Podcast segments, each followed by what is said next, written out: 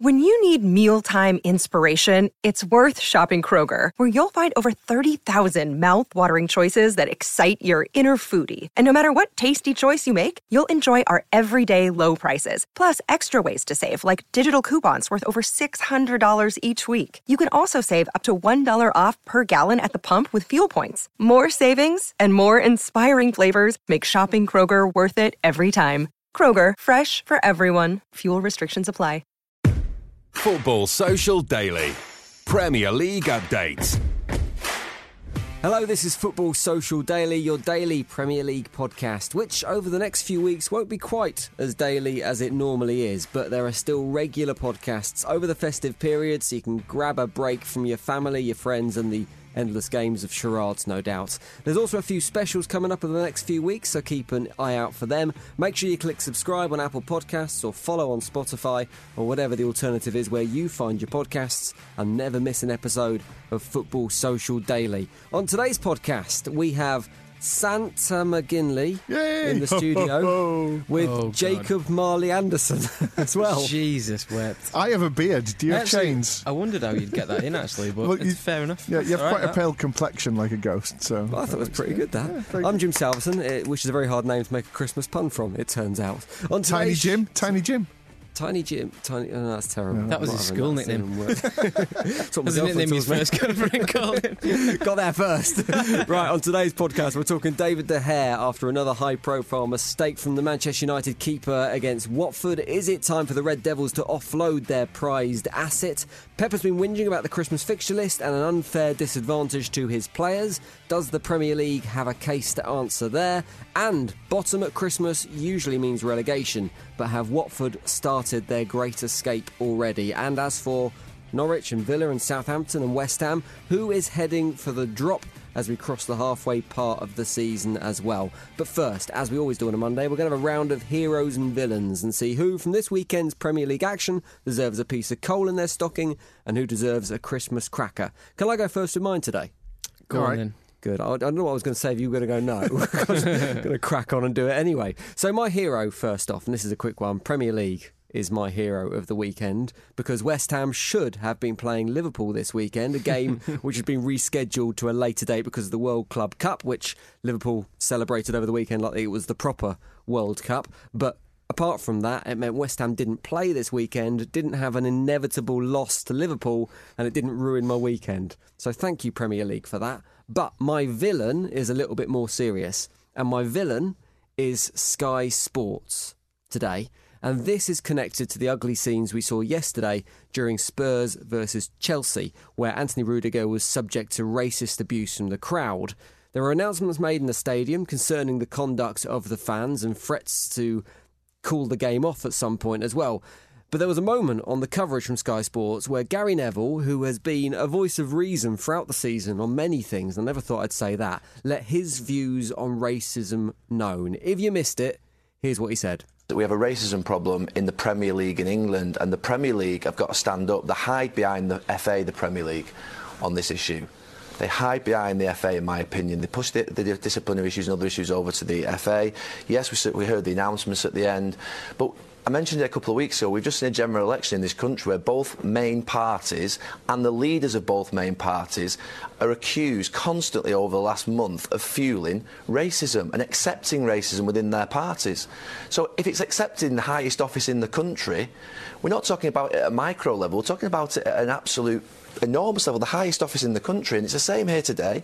We've seen an incident, to be fair, which we could call is down to one individual person, but it's a far bigger problem than that. I think there has to be something that happens quickly, and it, I think ultimately, I said on the thing, I think we maybe have to empower the players to walk off the pitch and stop the entertainment whilst it's happening because that's the only way in which I can see it happen. I'm not because ultimately I didn't walk off the pitch when Ashley was abused 15 years ago, and ultimately you might argue that you know it's now okay for me to sit here in my sort of ivory tower of a commentary box and suggest that you know players should walk off the pitch. But I think ultimately I would be ashamed of myself for not doing 15 years ago, and as I would be absolutely proud of players now to empower them to think, do something about it, take it into your own hands. The PFA have got to act because ultimately the PFA are there to protect football players in this country, and football players in this country are receiving abuse whilst they're playing football and doing their jobs. That is unacceptable. So PFA might have to take it into their own hands if the Premier League and FA and stop pointing the finger towards the Bulgarian FA and the Spanish FA because we have to deal with our own ship here. I am compelled to say they are the opinions of, of you, Gary Neville, and not those of, of Sky Sports. That is my duty. But Right, do you not agree with it, Dave? well, whether I do or I don't is completely irrelevant. That's fine. I'm here to try and hold a balanced debate. What about what Gary Well, that says? was balanced.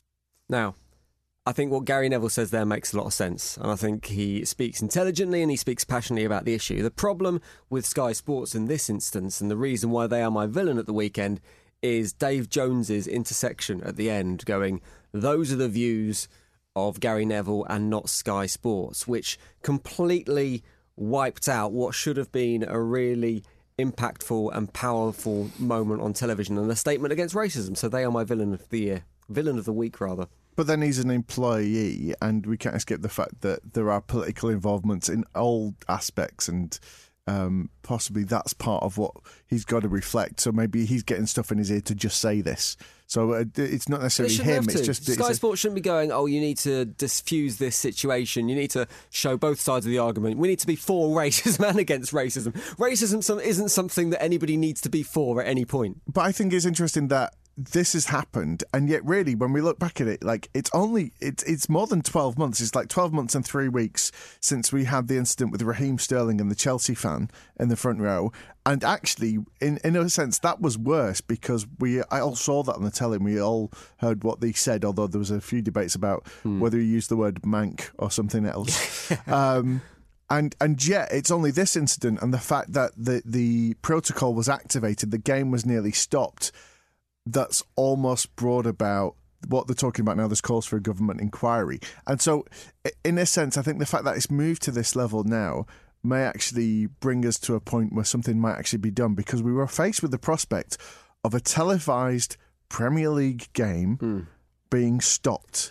Well, realistically, was it ever going to be stopped? Because they had the one warning within the stadium, which is the first step of the protocol. The game gets stopped by Anthony Taylor, and he instructs the stadium announcement to go round and say, if this continues, the Can you- game will be called off. Can you stop being racist, please? Yeah, exactly. And they do that three times. And we talk about a zero tolerance approach to racism. This isn't a zero tolerance approach to racism. This is asking you Three nicely to and yeah, please Yeah. stop being a little bit less racist.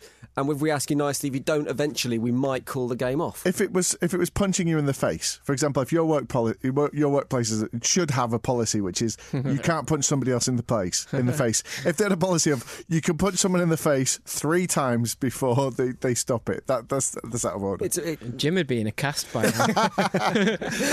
currently, I think we don't. There isn't enough action against. I mean, it's an easy thing for me to say as a middle-aged white bloke in a radio studio and go, there isn't enough action on racism, but it does seem to be excessively tolerated, and I think that kind of attitude from Sky Sports in going, oh, this is getting a bit edgy. We're being a bit opinionated. It doesn't help the situation. And I think mm-hmm. there's a great opportunity as well because I think we we all know people. I mean, some of my really good friends don't get why I'm so into football and what I do because of, of their experiences growing up and because of the way football, the reputation. And let's be honest.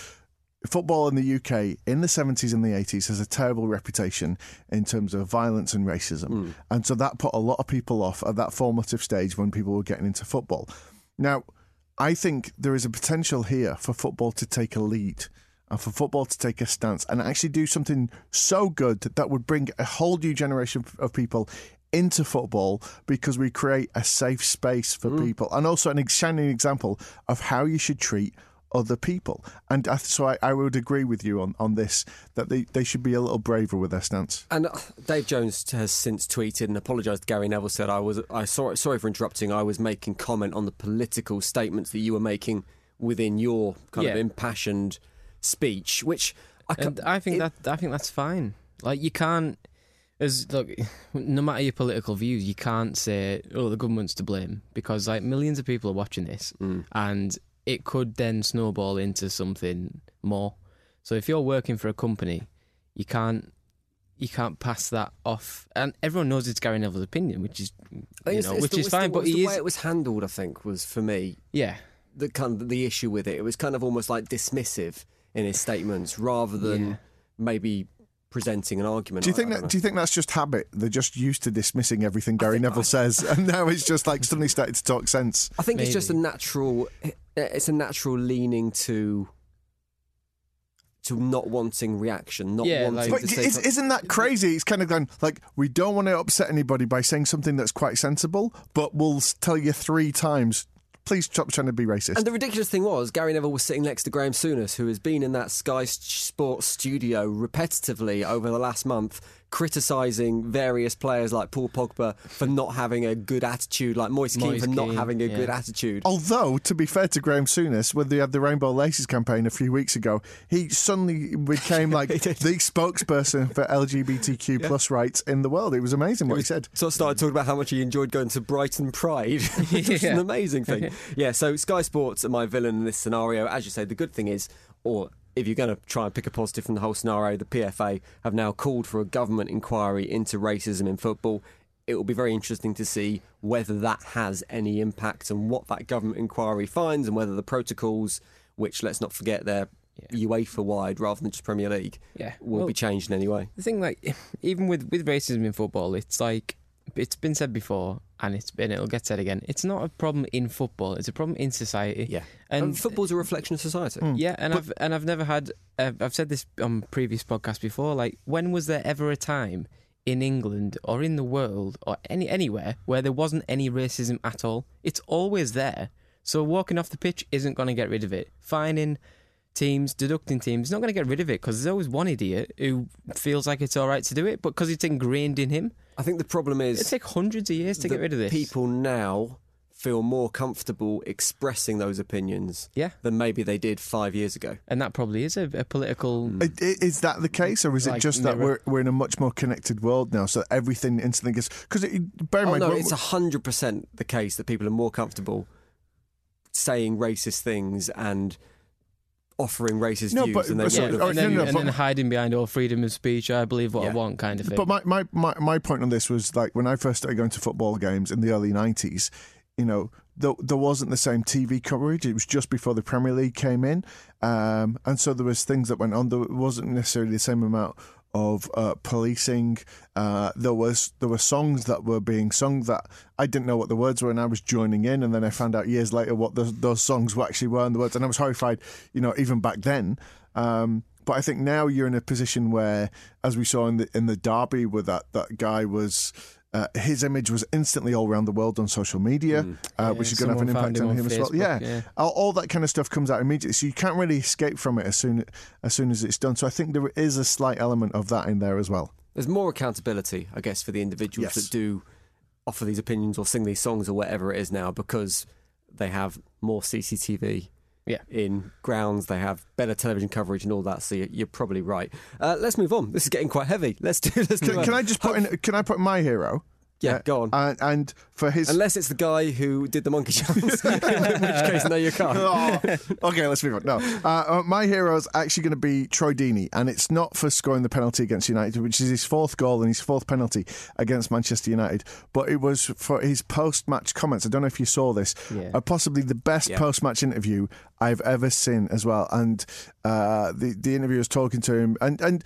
Uh, more or less, sort of making him out to be, you know, the hero of the game and all he's done. And he says, "No, no, no, I'm, I'm not a hero.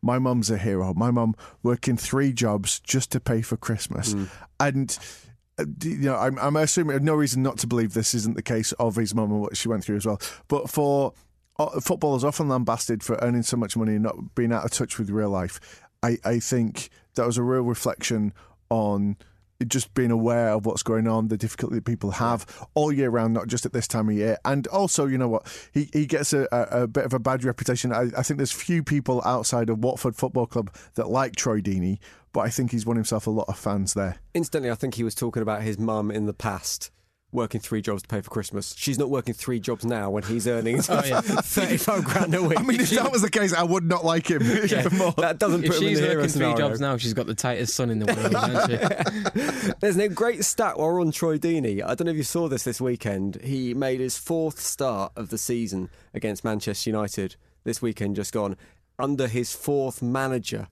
of the season, which is an absolutely incredible and uniquely Watford stat, uh, which is absolutely brilliant. Who's your hero, Marley?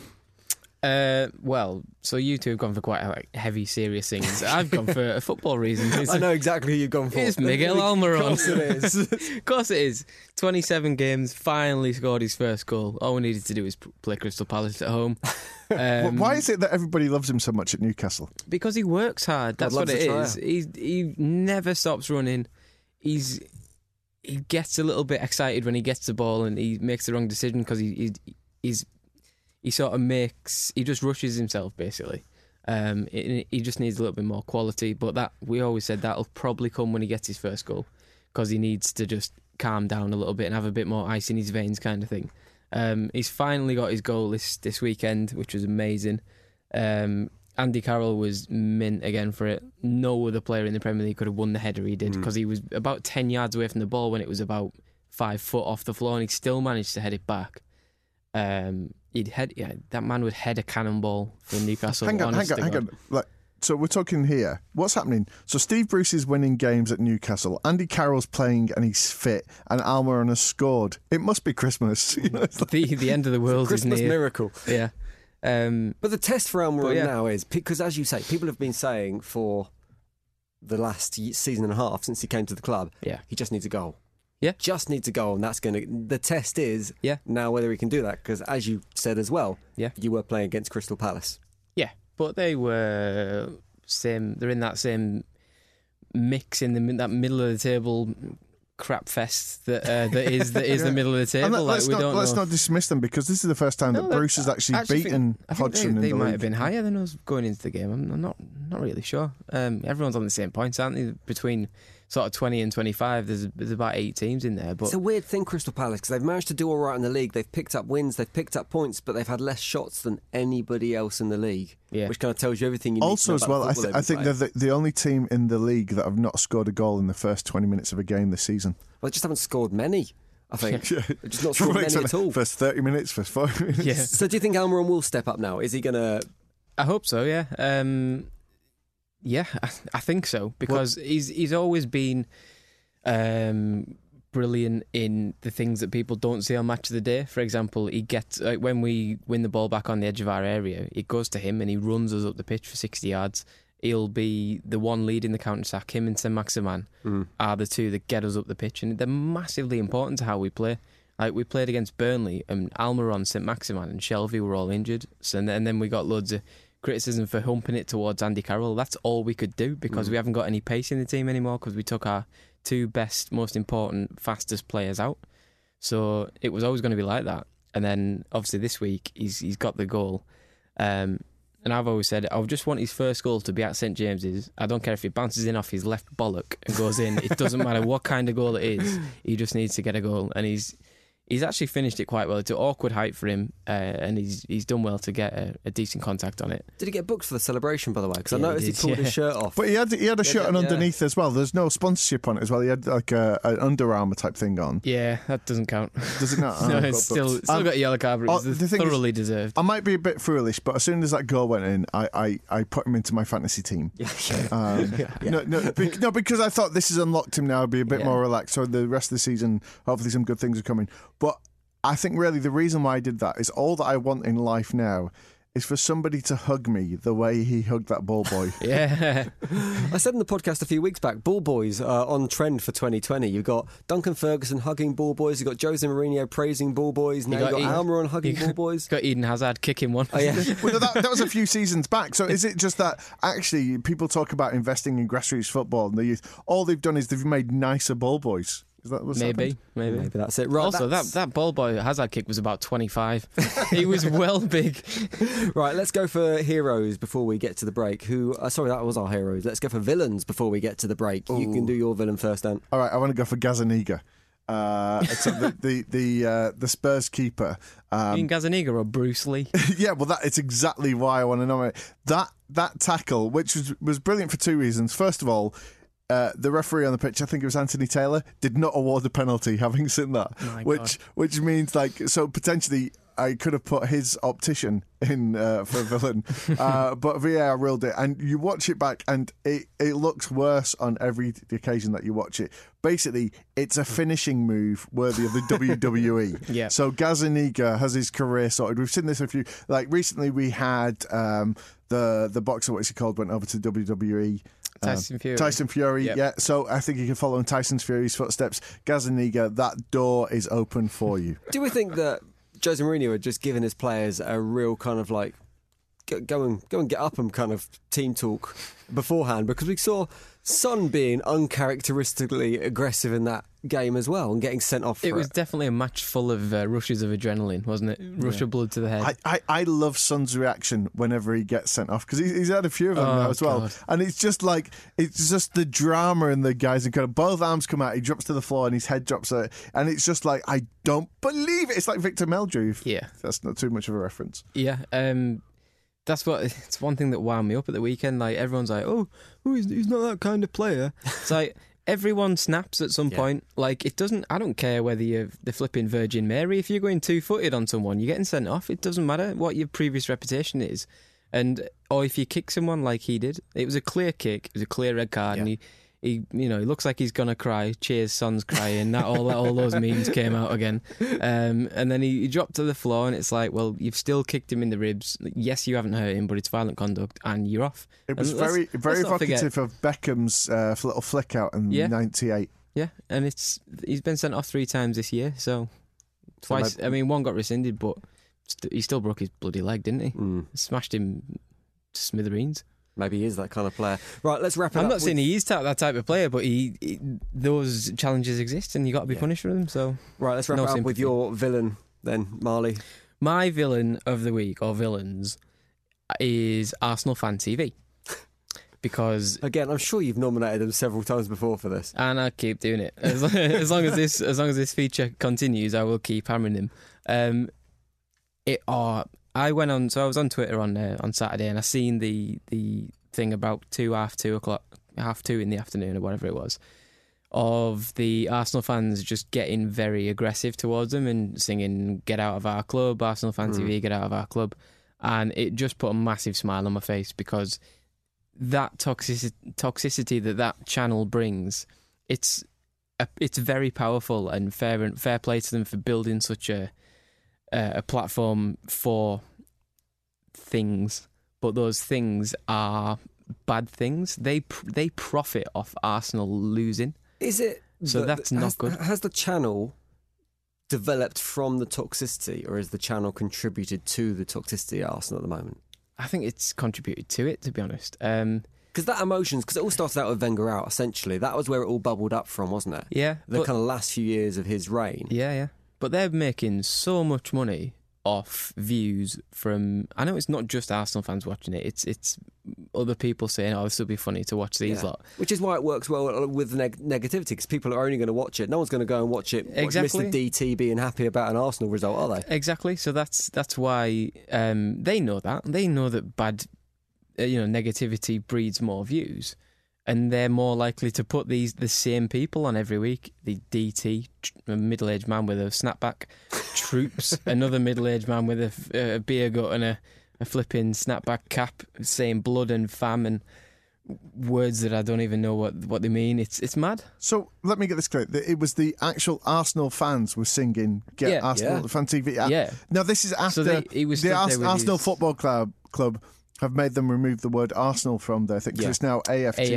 AFTV, yeah, Wow, that's that's that's really sort of a turn up for the books, isn't it? yeah. I mean. The it- actual club are going. These guys are a problem. I could see a thing. You know, like when sometimes happened, like you see Wimbledon move, and you had MK Dons, and then you, they set up their own Wimbledon, and you had uh, United similarly as well when when the, the the Glazers came in, and they've set up their own United FC.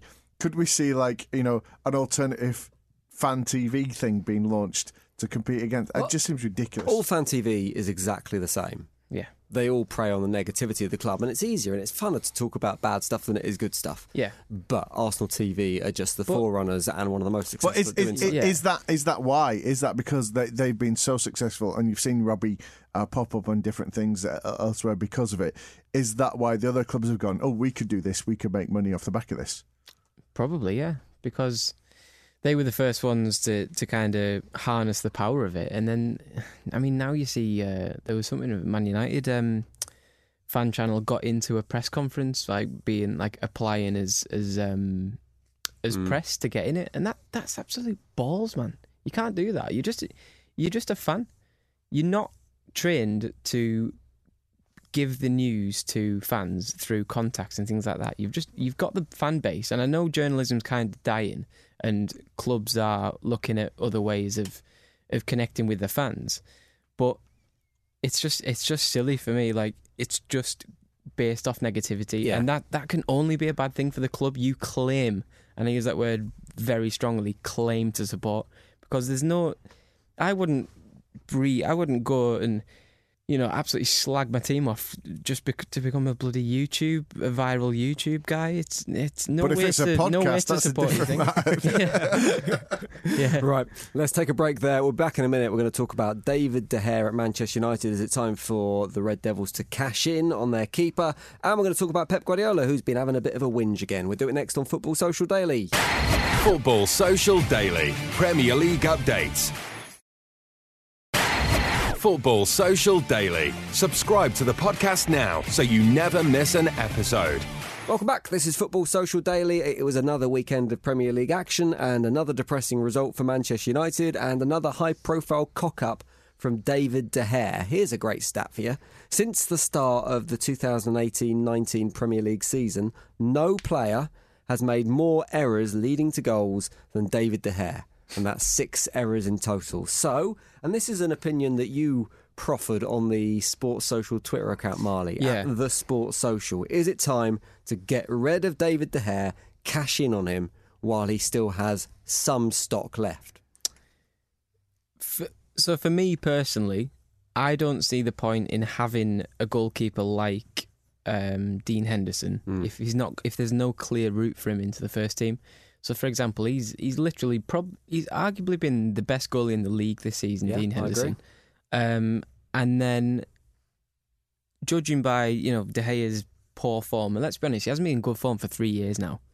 He hasn't had. He, he- he's not the goalie he once was, and I think that's down to staleness and, and boredom. He knows United aren't a, a title challenging side. He knows they're not going to win big things, and I think motivation drops um, for players like that. And I think it's really reflecting in his concentration and his performance because.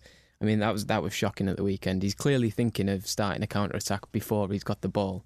But most goalies that are worth 50, 60, 70 million, whatever you want to whatever you want to uh, price him at, they're capable of catching the ball and then throwing it, not thinking I'm going to throw this. I mean, don't think he- you have to be 60 And not to be able catch to do that. He Exactly. It doesn't seem like he's at the same level of the Edersons No. of this world anymore. Not not even close.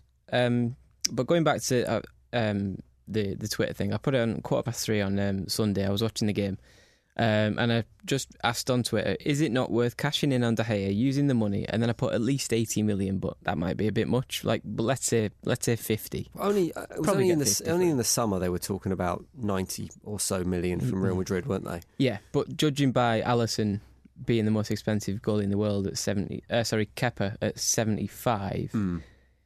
you wouldn't put De Gea more than that. So so maybe, maybe like 50, 65, whatever you want to put on him. Uh, is it not worth cashing in on him to strengthen other areas and make Henderson number one goalie?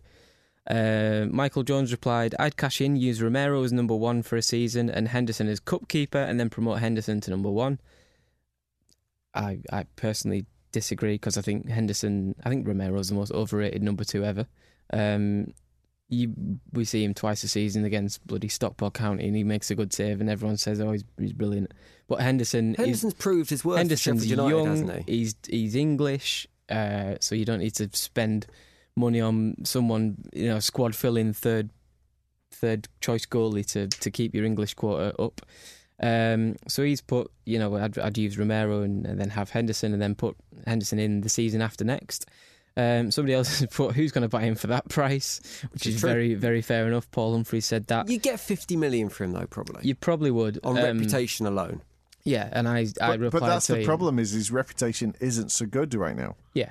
But then, but then at the same time, are we being It's just the- unfair? are we being unfair on him because he is playing behind that Manchester United defence, who aren't what they should be? Even with the introduction of Harry Maguire coming in, he's not made the players around Mm. him better. Wan-Bissaka you've got has been good, but still you've got Lindelof's dropped off. Uh, Phil Jones has been coming in and out, Has and he's still Lindelof dropped there. off, or has he just always been average? I think he's Fair one of the biggest wastes of money of the last five or six years. He's, He's certainly rubbish in the air. Not lived up to his billing when he first came to Manchester United. Exactly, yeah. Um, so I, I replied to him saying, I reckon PSG or Real PSG will get duped into spending too much money on a player. let's be honest. Uh, Real Madrid, uh, Courtois, pff, rubbish. So maybe they'd still be in for him for the right price. I wonder, and this is based on absolutely nothing, so it is a genuine question. I wonder whether we're seeing a fundamental change in the way goalkeepers play football, because we have seen a lot of goalkeepers in the last four years significantly drop off from being in the bracket of world class to, as you said, like people like Courtois, who was mm. brilliant at Chelsea. Mm. And very disappointing at Real Madrid now. De Gea, who's really dropped off at Manchester United. Joe Hart. Yeah, five years ago, he was Yeah. the, the, the the championship winning goalkeeper. He was England's number one, and now, what is he? Second choice at Burnley. No, no, he's third choice. He's behind. No, second now. Because he? they sold Heaton. He was third choice, but then they Well, sold they've got another keeper. They've got Nick Pope, Joe Oh, and someone uh, else ahead of him. They got Peacock Farrell uh, from Leeds. who's been playing ahead of them as well. Uh, I think he's been on the bench more than him. So Um, the, I, think, I think we're all in agreement pretty much that you get rid of David De Gea, you play Dean Henderson because essentially the other concern for Manchester United is that if Dean Henderson goes back to Manchester United and he is likely to at the end of the season, he's Well, only on loan. He's just signed a new long-term contract at United as well. But how long, how loaned him out. long is he going to be happy there playing third or even second fiddle behind another goalkeeper? And you can't imagine it would be that long. It's it's use him or lose him for me. Like with Henderson. Um, Um, Can I just say as well, what we were talking about statistics. Um, the statistic that I saw, which really stood out for me, it's not the penalty one, is it? No, it's it, it's Right. it's it's not the penalty one. So uh, basically, it d- doesn't look very good. So because they conceded goals this weekend, um, United and De Gea have only kept two clean sheets this season, which is the same number of clean sheets that David Martin has kept. Who made his Premier League debut 22 days ago There you go. for West Ham? D- David Martin for England. I think that's all that says to everyone. For Real. Madrid. Uh, let's wrap up quickly with Pep Guardiola, who has been whinging at fixture congestion because there's a whole load of Christmas games, as there always is every single season. So Pep Guardiola has written a letter to the Premier League about the Christmas fixture program, which is wonderfully old school, isn't it? Writing a letter. Brilliant. I hope he's written it on like the left side of a Christmas card he's done to the Premier League. like, dear Premier League, please don't make my players play so much over It's got Christmas. his Christmas list I- on the back. I- a I- new centre back. Can you, imagine if, can you imagine if he got the envelopes mixed up and he sent that complaint letter to Santa and the Premier League got his list of wants? So City play Wolves on the 27th of December. Then 46 hours and 15 minutes later, they play Sheffield United.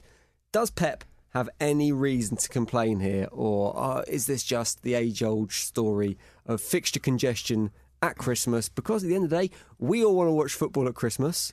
The Premier League want to make money off us watching football at Christmas. The clubs want to make money off the Premier League making us watch football at Christmas. It's just the way the business works. And Pep Guardiola and the other managers, because City are certainly not alone in this scenario, just need to get on with it. It's a cultural thing because you're looking at a, a, a man who made his name as a player in Spain, as a manager with Barcelona, uh, staying on there, then moving over to Bayern Munich. And but a continental Europe has a very different uh, f- fixture lineup throughout the season. To and, and so he's come here. This is his fourth season now, so he knows what it's like. And so i- in that letter of complaint, having not seen it, I'm assuming it's more of a kind of like just putting pressure on and saying, look, you know, you need to think about this, and possibly with the Qatar But they have World thought Cup- about it, Yeah. giving us that Chris. Well, that winter break that's not really a winter break, but Yeah. staggered games in January. Yeah, and, and so we're, we're, we're looking towards this thing as well. There's maybe a move coming towards it as well as we move towards the Qatar World Cup as well. That there's something going to come in there. Maybe this is just going to mount up if we're having more and more managers coming in because we just had Ancelotti announced at Everton as well. Um, I, I, I don't know whether you need to go though. Should we change it or should we keep it the, the quintessential Englishness mm. of, of going to watch a game on Boxing Day or Panto? I think it's a, it's part of football tradition, as you say, and it is a cultural thing. There aren't more continental managers coming in. There's more English and British managers in the Premier League than there has been in a long, long time. Fifty percent, I think it is at the moment. Is it fifty percent or is it eleven out of twenty? Uh, It's either ten or twenty or eleven out of twenty. yeah. Yeah. So I can't see it changing any time soon. And when I look at Pep Guardiola making these complaints, you've got to look at also Wolves, Bournemouth, Leicester, and Newcastle all have worse fi- fixture congestion over that period. They all play games in a, even if it's like five minutes here and there, but a shorter period of time than Man City. So they're in no way alone in this scenario. Yeah, and, and to be fair, Man City uh, probably have the biggest, strongest squad out of all the teams in the Premier League. Yeah, and yeah, I don't know. It's it's one of them, isn't it? It's just it's, we're all used to it, and foreign managers who come in aren't, and they they're probably right in what they say, is in you want the best quality. Why you're you playing them so much? But you know, other other countries have winter breaks better than us. I think Germany have. Um, the first two weeks of January, or possibly three weeks, it's, it's almost a month of fixtures. They have January completely off, so they'll play up to Christmas like normal games, one one game a week uh, on a Saturday or a Sunday, and then that's it. Then they have like two or three weeks off, and England have gone like, oh yeah, we'll have a winter break, but then give the, the crappiest winter break ever, where only half of the teams have a have a thing. But for me, it's it's the wrong. It's at the wrong time. Like, Why give a winter break in January when all the congestion is still there in December? So if you're going to have it, have it at the right time. Is there a little bit of pop psychology coming on here? Because after all, it's a letter to the FA. It's not an open letter to the, the newspapers as we sometimes see. So uh, somebody's leaked this somewhere deliberately. So is is there a potential thing of um, just to distract from other things that have been going on? You know, so maybe there's or a lo- potentially making excuses. Pep likes an excuse, doesn't he? Does we all like ex- an excuse, let's be honest, especially this time of year. Yeah, I didn't get you something because it was busy. because of fixture congestion. the, I mean, to add to the City conspiracyists who, I mean, the City fans like a good conspiracy at the moment, don't they? The longest breaks for teams over Christmas are Liverpool, Arsenal, and Chelsea. You couldn't make it up, You couldn't make it up. but you Uh, could plan it if you were the Premier League. the evil Premier League computer that's been hacked by the Russians. yeah. And on that bombshell, uh, right, we're going to leave the Premier League daily there. We didn't talk about the relegation zone and the bottom three because Watford are at the bottom of the table come Gonna stay up. Christmas. Traditionally, that is a very bad sign. We're going to talk about that tomorrow on Football Social Daily. So if you've got an opinion, who's going to stay up, who's going to go down, get us on our Twitter account at the Sports Social, and we'll give you a shout out on tomorrow's podcast. Make sure you've clicked subscribe, however you listen to this show, and we'll see you next time. Bye bye. Football Social Daily. Premier League updates.